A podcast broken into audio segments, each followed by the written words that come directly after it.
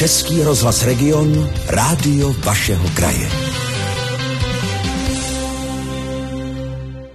7 minut po 11. hodině, tak to je aktuální čas pondělního dopoledního regionu a já, jak jsem slíbila, už ve studiu vítám mého dnešního hosta. Tím hostem je fyzioterapeutka Lucie Červenková ze studia Namao. Hezké dopoledne. Dobrý den. My si dnes budeme povídat na takové zvláštní téma zamrzlé rameno. Mě to trošku vyděsilo. Pojďte nám říct, nemá to asi nic společného s počasím, s tím, že by venku mrzlo a nám omrzly ramena, že ne? Ne, ne, ne, to opravdu nemá. Eh, je to vlastně bolestivý stav ramene, eh, který Jednak teda to rameno bolí a jednak uh, se zhoršuje hybnost v tom ramenním kloubu. Hmm. Takže rozhodně to nemá nic společného se zimou, ale je to vlastně jenom připodobnění toho, že když je něco zmrzlé, tak se to nemůže hýbat, takže je to vlastně o tom stuhnutí hmm. pro to zmrzlé rameno. Jedná se o jedno rameno nebo mohou být obě ramena takzvaně zamrzlá? Uh, samozřejmě můžete mít obě ramena zamrzlá. Často to bývá, když jsou pacienti, kteří mají sklon k tomu, aby jim to rameno zamrzalo, tak často bývá nejdřív jedno a potom druhé. Mm-hmm. Že se jenom vyřeší a druhé se objeví. Jde to tedy postupně. Proč mhm. se právě tomuhle problému tedy říká zamrzlé mhm. rameno? Vy už se to trošku naznačila, že to je omezení té hybnosti, jako když mhm. je něco zmrzlé. Jak se to ale konkrétně projeví? Eh, tím, že jednak nejdřív uh, jsou tři fáze, tři stádia. A ta první je, že nejdřív to rameno bolí. Nejdřív bolí při pohybu, potom bolí i v klidu, uh, často bolí i v noci, takže to člověka budí ze spaní. Hmm. A další fáze je, že už k té bolesti se přidává i to, že nemůže hýbat s rukou. Nejdřív je to omezení v těch krajních polohách, že třeba nemůže zvednout ruku úplně do maxima, tak jako dřív a postupně se to zhoršuje. Hmm. Co to vlastně způsobí, to zamrzlé rameno? Je to eh, špatný pohyb nebo je to nějaký zánět v těle? Eh, jde o to, že vlastně mm, těch příčin eh, je celá řada s tím, že většinou je to kombinace různých příčin a Může to být nějaký následek nějakého zranění v tom rameni, eh, případně to může být i nějaký systémový onemocnění, autoimunitní onemocnění, eh, diabetes, cukrovka, to může hrát tam roli a potom samozřejmě nějaký přetěžování, ať, ať už v práci nebo ve sportu. Hmm. Jak dlouho tak eh, člověk dokáže vydržet s tím zamrzlým ramenem, než opravdu tedy vyhledá odbornou pomoc?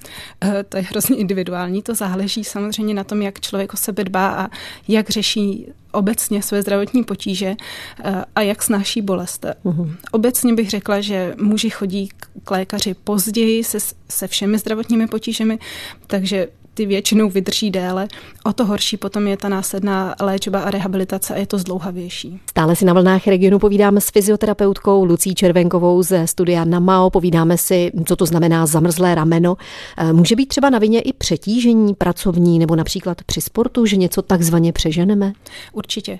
Určitě eh, nejhorší samozřejmě jako u všech jiných chroničtějších onemocnění jsou ty dlouhodobé stereotypní pohyby, ať už je to nějaká práce, těžká práce ve výška, um, s rukama nahoře, mm-hmm. uh, anebo zase naopak jakoby lehká kancelářská práce, kdy ale pořád máte tělo v jedné poloze, protože používáte klávesnici, myš a vlastně jste celý, celý den, celých 8 hodin v jedné poloze. Hmm, to znamená taková ta stuhlost toho těla, kdy nemáme šanci, hmm. třeba i řidiči, předpokládám, ano, ano, ano, určitě. mohou být vašimi adepty. Ano.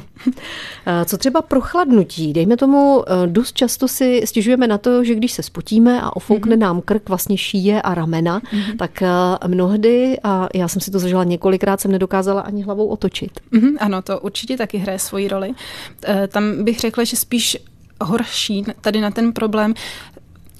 Není to um, krátkodobé ofouknutí, eh, kdy spíš právě stuhne krk a nemůžete se pohnout, ale na to rameno je horší dlouhodobý průvan, když třeba, já nevím, eh, často to bývá, když pokladní sedí u dveří a v zimě mm-hmm. prostě jim tam samozřejmě táhne, protože ty dveře se pořád otevírají, tak tam si myslím, že je mnohem větší problém, když je to dlouhodobější. Může to zavinit třeba i klimatizace, když sedíme v klimatizovaném Určitě. prostředí? mm-hmm. a taky. Hmm. Když na sobě začneme tedy tyhle ty projevy toho zamrzlého ramene uh, pozorovat, tak jakého lékaře bychom měli vyhledat? Možná my zajdeme do lékárny, hmm. řekneme, co nás trápí, koupíme si nějakou mast ano. a čekáme zázraky. Do rána nejlépe. Ano, to by bylo ideální. Bohužel to většinou tak nefunguje, ale určitě samozřejmě nějaká první pomoc uh, tady toho způsobu, eh, případně když je ta bolest silnější, tak nějaká analgetika, aby se člověk aspoň vyspal. Ale řekla bych, že ve chvíli, kdy to rameno začne bolet, tak bych dala tak pět až deset dnů, aby člověk zjistil, jestli je to teda nějaká krátkodobá akutní problém, který se vyřeší víceméně sám nebo pomocí tedy nějakého mazání. A pak bych zašla eh, nejdřív k fyzioterapeutovi, který se vám na to podívá, zjistí eh, nějakým základním vyšetřením nebo fyzioterapeutickým vyšetřením, co tam může být za příčinu, odhalí nějaký blokády, eh, zatuhlí svaly a rovnou to může vyřešit, rovnou vám může dát cvičení a vy si můžete cvičit. A potom bych šla k lékaři ortoped se zabývá, nebo ortopedi se zabývají zamrzlým ramenem, případně revmatologové. Mm-hmm. A tenhle postup bych doporučila hlavně, protože většinou se k fyzioterapeutovi dostanete dřív, než k odbornému lékaři, protože tam musíte projít přes eh, praktického lékaře a ta čekací doba je většinou další. Mm-hmm. Takže abyste už s tím mohla něco začít dělat, než eh, lékař udělá nějaký pořádný vyšetření a případně nějaký rengeny a další a jaké vyšetření probíhá o fyzioterapeuta? Přeci jenom my z těch vyšetření máme celkem obavy a budeme tam nějakým způsobem cvičit a bude nás to ještě víc bolet? Je to pravděpodobné, eh, zejména u toho vyšetření, kdy potřebuje teda fyzioterapeut zjistit, eh, jaká je hybnost v tom rameni, kde co bolí, případně musí na základě toho pak stanoví tu e, léčbu, kterou bude dělat. Je možné, že i třeba e, potom uvolňování těch bolestivých bodů je trochu bolestivý, ale to pak už záleží, to se domluvíte. Vždycky nikdy to není tak, že by jsme vás tam drželi a mačkali nějaký bolestivý body, aby to člověk nemohl vydržet, aby vyskočil oknem, tak to se neděje. Zamrzlé rameno, máte ho nebo jste se s tím někdy setkali? My si o tom povídáme s fyzioterapeutkou Lucí Červenkovou ze studia na MAO Ano, Možná bychom měli našim posluchačům také říct, eh, jak dlouho vlastně takové zamrzlé rameno může nás trápit, jak se léčí.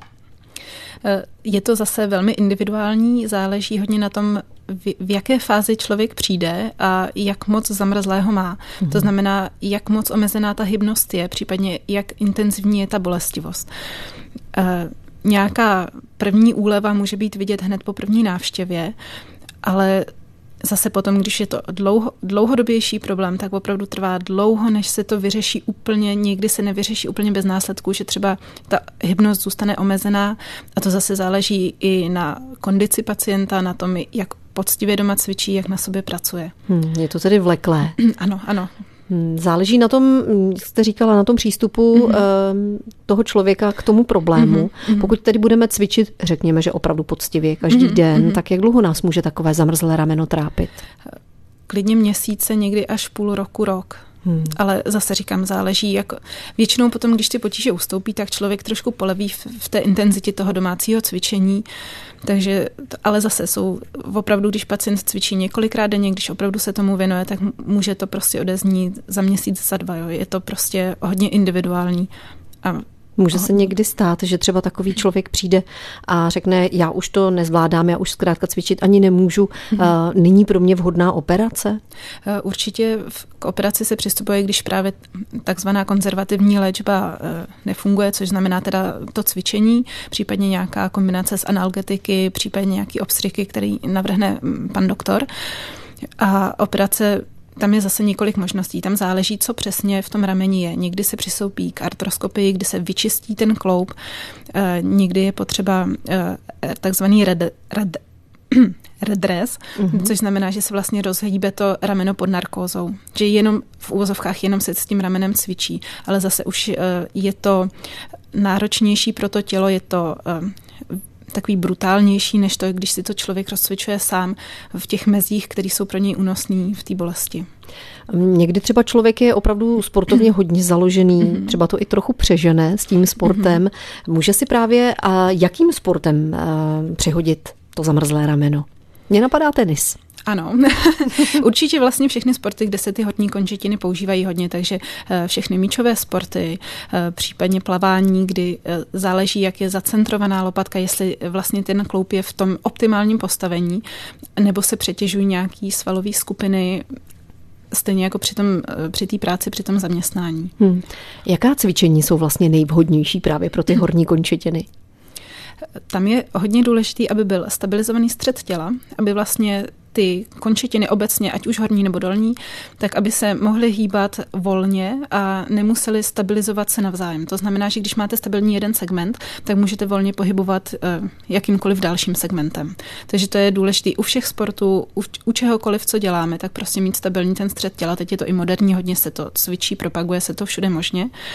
A potom vlastně můžete s těma uh, horníma končetinama dělat víceméně cokoliv. Tam je důležitý eh, po sportu se protáhnout a dělat kompenzační cvičení. Takže ve chvíli, i když to děláte trošičku špatně nebo ty svaly se nezapojí úplně optimálně, tak tím kompenzačním cvičením se to dorovná a zase se to vrátí do toho optimálního stavu. Hmm. Co třeba taková posilovna nemůže nám spíš ublížit, než, eh, než nám dát to, co vlastně od ní očekáváme? Eh, tam bych rozhodně doporučila aspoň nějaký počáteční lekce s trenérem, aby člověk byl pod kontrolou, že opravdu cvičí správně, aby mm-hmm. právě ve snaze toho zvednout co nejtěžší závaží a udělat a strhnout prostě nějaký rekordy svoje, tak aby si právě neublížil. Ještě chvíli si v dopoledním regionu budu povídat o zamrzlém ramenu s fyzioterapeutkou Lucí Červenkovou ze studia na MAO. Je nějaká věková kategorie, která je třeba víc ohroženější už vlastně zamrzlým ramenem? Většinou se říká, že nám naše tělo tak hezky jako sečte ke stáří to, co jsme no, na něm mládí napáchali. Je, je to tak. Nejvíc, nejohroženější skupinou jsou ženy po 50, po 60. Mm.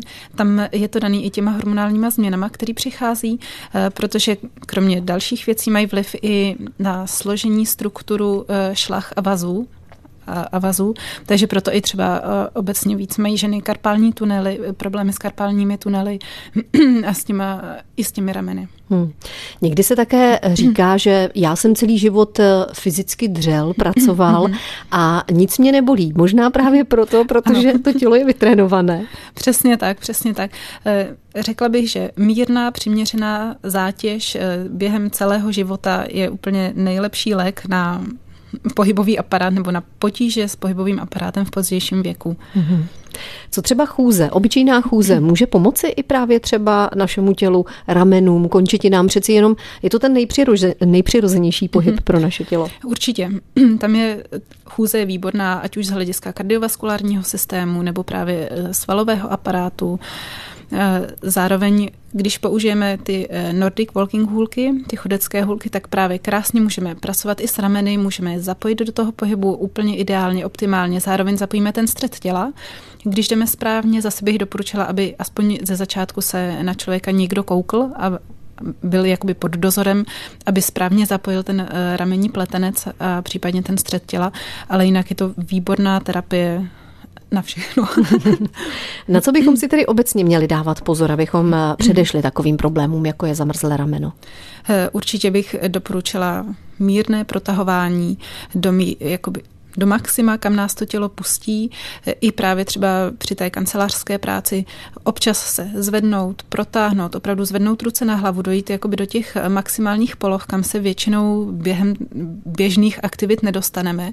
Zároveň taková, taková ta klasika, co nás učili ve škole, eh, spojit prsty za zády, takový to, jak dáte jednu ruku spodem, eh, jednu horem, eh, nebo to, že jenom obě ruce prostě spojíte prsty za zády a snažíte se ruce zvednout co nejvýš, aby se ty ramena protáhly. Takový ty úplně klasický, jednoduchý cviky. Eh, stejně jako taková ta kočička, kdy klečíme na čtyřech a zvedneme ruku do, do strany a podíváme se za ní, aby se to tělo protáhlo. Uh-huh. A myslíte si z vašeho pohledu, že kdysi takovéto sezení s rukama za zády ve školách mělo své opodstatnění? Určitě to ty děti narovnalo. Eh, určitě si myslím, že to nenarovnalo správným způsobem, mm-hmm. protože ve chvíli, kdy se takzvaně vyprsíme, tak právě vypojíme to břicho, ten střed těla a jenom se vlastně jakoby, jenom stáhneme ramena do zádu.